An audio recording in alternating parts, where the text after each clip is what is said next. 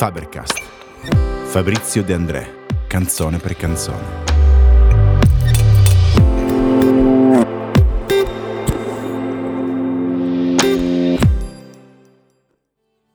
«1961. La Karim Records pubblica i primi 45 giri del ventunenne Fabrizio De André.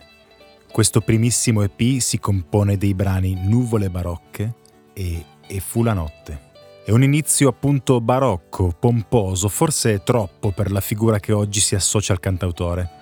Magari ciò è legato all'impeto con cui il giovane Fabrizio si approccia all'idea di scrivere musica. A mia discolpa posso dire soltanto che non le avevo scritte io e che sono state velocemente dimenticate. Oggi sono assolutamente introvabili, segno che di danni ne hanno fatti pochi. Suona il violino fin da adolescente, spinto dai genitori, però non gli piace particolarmente, gli dà fastidio al collo. Lo studia da un certo Gatti, secondo violino dell'orchestra Carlo Felici di Genova, anarchico e appassionato di cavolini, un tipo di paste ripiene alla crema. Fabrizio si appiglia sapientemente a queste caratteristiche di Gatti e inizia a fargli sempre trovare dei cavolini, in cambio di suonare al posto suo così che dalla stanza accanto la madre Luisa creda che i progressi ci siano e il ragazzo stia imparando. Poi però lo scopre e caccia gatti. Così passa alla chitarra, con un maestro colombiano che gli insegna ritmiche latinoamericane, utili e immediate. Teoria poca, quella che serve, e niente solfeggio. Pensavo è bello che dove finiscono le mie dita debba in qualche modo incominciare una chitarra. Del resto la musica in casa gira sempre e non la solita roba che passa alla radio. Il padre Giuseppe, di ritorno dalla Francia, si presenta un giorno con due 78 giri di Georges Brassens, autore di cui parleremo a più riprese, ma che iniziamo a ricordare come ispirazione fondamentale. Poi c'è Sanremo, con Domenico Modugno che nel 58 scuote la coscienza italica con un cantato che fa volare e con gli amici si spulcia un po' di musica americana, che in Italia allora non gira tanto, ma che se la sai cercare, a Genova arriva, attraverso il porto, ponte spazio-temporale verso la globalizzazione, prima ancora che essa diventi un momento storico effettivo. Georges Brassens, chitarra colombiana, singoli rock and roll, la rivoluzione di Modugno. Si delineano insomma una serie di influenze non comuni, che andranno a definire uno stile personalissimo nell'approccio alla musica, che a differenza di molti all'epoca non sarà una passiva assuefazione a stelle e strisce. La musica mi sedusse un po' alla volta, come una troia prudente. Con la chitarra sempre a tracolla comincia a far tardi con un giro di amici. Stanno al Robbie Bar la sera, dove viene spesso anche un certo Luigi Tenco, che all'epoca suona in un complesso, come si diceva allora e in arte si fa chiamare Gigi Mai, un nome che a me pare perfetto per un cantante indie contemporaneo. Un altro del giro, perfetto complice per scherzi e cazzeggio sincero, si chiama Paolo Villaggio e anche lui appartiene alla gioventù della altissima borghesia genovese e, come Fabrizio, non ha nessuna voglia di giocare in questo ruolo. Loro sguazzano più felicemente da altre parti. Nei quartieri dove il sole del buon Dio non dà i suoi raggi. Oltre a questo suona in vari complessi jazz e lo immaginiamo un pomeriggio annoiato, in cerca di uno stimolo che lo scuota, che prende un testo dell'amico Gianni Lario e lo mette in musica. Sta prendendo forma uno dei primi dei 131 brani che nel corso della sua carriera lo vedranno autore o coautore. Alla Karim approda in quel modo fiabesco che oggi sa tanto di nostalgia dei tempi d'oro.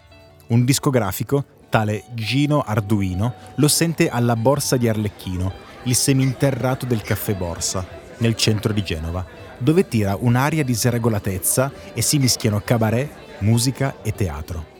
Inizia così il suo tentativo con la Karim Records, registra Nuvole Barocche e gli arrangiamenti vengono affidati a Giampiero Reverberi, che li rende appunto barocchi, ricchi di archi e fiati di stampo pop orchestrale, dall'incedere solenne e impostato.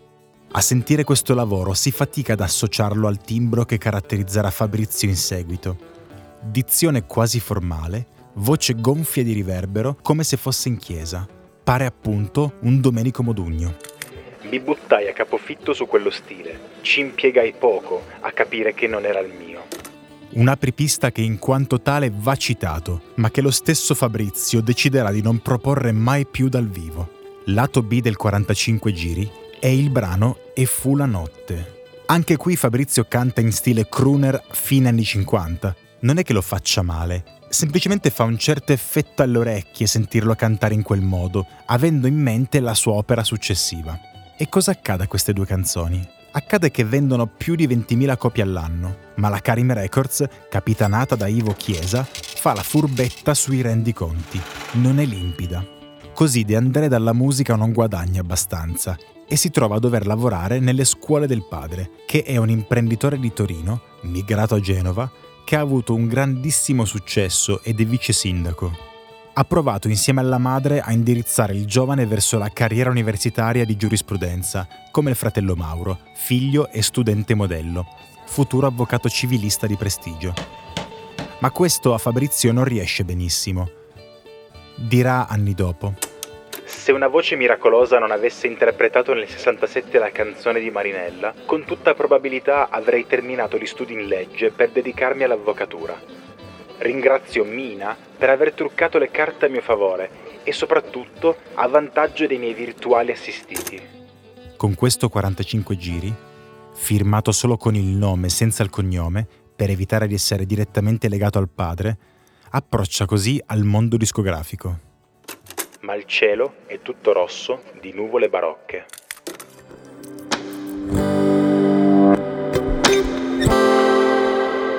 Ballata dell'eroe.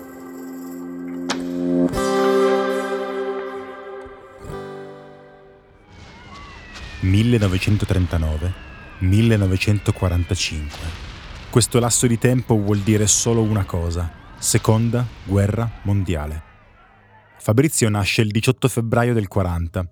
Il 10 giugno dello stesso anno Benito Mussolini, con la dichiarazione di guerra a Piazza Venezia a Roma, innesca il meccanismo che vedrà l'Italia affrontare una serie di campagne militari totalmente disastrose, l'occupazione straniera, la guerra civile e la fine del regime fascista insieme al suo fragile impero coloniale. Per evitare i bombardamenti in città, la famiglia De André sfolla nelle campagne astigiane nei pressi del comune di Revignano.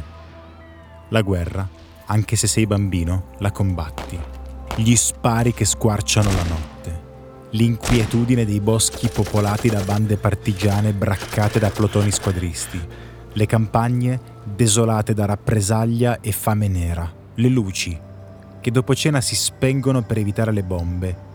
E le bombe che arrivano lo stesso, anche a Revignano con quell'incursione aerea che ti sfiora mentre giochi con tuo fratello Mauro e che eviti nascondendoti nel terreno, parvenza di trincea.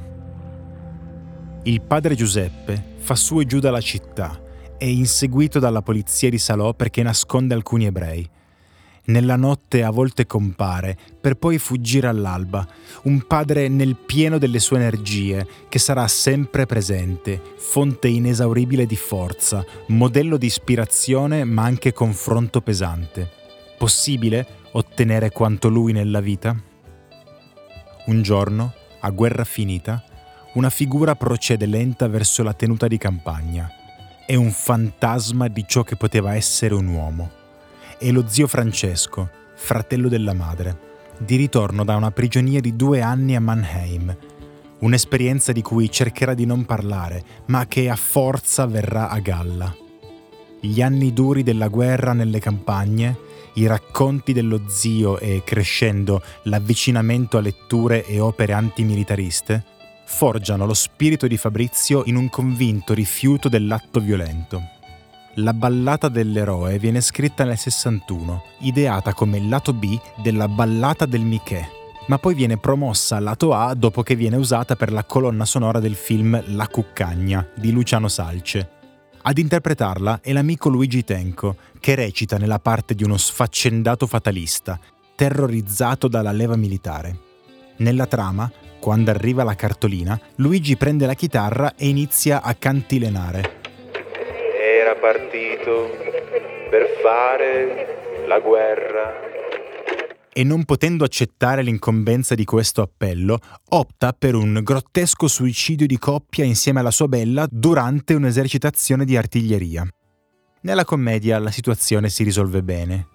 Di lì a sei anni, nella febbre a luci ardenti di Sanremo 67, Luigi affronterà di nuovo la questione. Ma torneremo in seguito su questo punto. L'incisione del brano da parte di Tenko, che influenza la versione di De André, accade in primis per il film e poi per una questione di scambio equo. Sì, perché per provarci con le ragazze, Fabrizio spaccia per sua Quando, brano romantico di Luigi. Tenko lo viene a sapere e una volta, incrociandolo in osteria, gli fa Ho saputo che vai in giro a dire che quando l'hai scritta tu. E Fabrizio È vero, e ha funzionato la ragazza alla fine c'è stata. Qualche giorno dopo, Luigi chiama Fabrizio e gli chiede: Ti va se mi piglio la ballata dell'eroe? E Fabrizio: Ma figurati, mi fa piacere. Musicalmente la ballata ha un ritmo lento, tristissimo. Nell'arrangiamento di Giampiero Reverberi, l'armonica struggente si avvicina di più alla chanson francese che alla musica americana. Il verso Troppo lontano si spinse a cercare la verità è ripreso da L'amour et la guerre, incisa da Asnavour.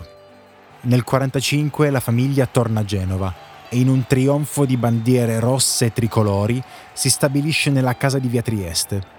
Genova, con il suo idioma mediterraneo, con il suo passato di Repubblica Marinara e i suoni e gli odori del porto. Genova farà trovare a Fabrizio una dimensione umana molto apprezzata, anche se ogni estate tornerà alla tenuta di Revignano a reincontrare il fattore Emilio e sua figlia Nina. Ho visto Nina volare tra le corde dell'altalena. Un giorno la prenderò, come fa il vento alla schiena. La vita di campagna rimarrà un chiodo fisso e collimerà con il trasferimento a 35 anni in Sardegna, dalla quale non se ne andrà più. Dicono che il mio mestiere sia di fare l'artista, ma questo non è un lavoro. L'unico vero mestiere che ho fatto nella mia vita è quello dell'agricoltore.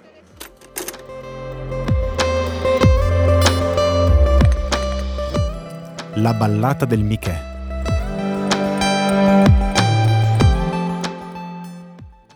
Approdato a Genova, come i marinai che vi fanno ritorno, Fabrizio si perde tra i caruggi e gli esclusi che li popolano. Bagasce, balordi e senza Dio. La ballata del Michè è questo. Storia di un povero diavolo, o povero Cristo, vedete voi, che si impicca per non dover stare Vent'anni in prigione lontano da te. Scritta con l'amica Clelia Petracchi, appartiene alla manciata di brani registrati presso la Karim Records. Faber acquisisce esperienza e i temi si fanno profondi. Religione, giustizia, morte. Questa canzone è del 1961 e mi ha salvato la pelle. Il sacrificio letterario di Michè, che tra l'altro è davvero esistito e risponde al nome di Michele Aiello, è per Fabrizio un momento di presa di coscienza. Sta decidendo come porsi di fronte al lavoro del musicista. Il brano non ha alcuna intenzione di illudere che si parli di roba leggera. Prima riga. Una cella viene aperta e all'interno viene trovato il corpo esanime di Michele, appeso ad un chiodo. Da lì parte a ritroso la spiegazione di come si è arrivati a questo. Musicalmente è una strizzata d'occhio alla tradizione francese, un valzer barcollante in piovose strade parigine, scandito da contrabbasso, chitarra e fisarmonica. I temi sono molteplici, ma quello centrale è certamente il suicidio. Il significato logico più ovvio che si può associare al suicidio è se ti togli la vita, ti disfi del bene più prezioso che hai. Tutt'oggi è un tema che non è affatto semplice comprendere. Provate a pensare al contesto storico e sociale in cui viene trattato, un'Italia molto più cattolica di oggi. Il paradiso, da suicida, te lo scordi. Gli insegnamenti cattolici esistono ad ogni piano della vita quotidiana, dunque più che mai a scuola, e l'ora di religione, al liceo Cristoforo Colombo non è affatto sprecata. Don Giacomino Piana, detto Don Birillo, diventa per Fabrizio un valido interlocutore, anche sul tema del suicidio, dopo che un compagno di scuola lo compie. Un altro esponente ecclesiastico che con Fabrizio instaurerà un prezioso confronto è il prete di strada Don Andrea Gallo, che dirà, in riferimento alla ballata del Michè, Fabrizio rimase colpito dal fatto e scrisse un componimento in cui se la prendeva con la Chiesa Cattolica perché negava il funerale ai suicidi.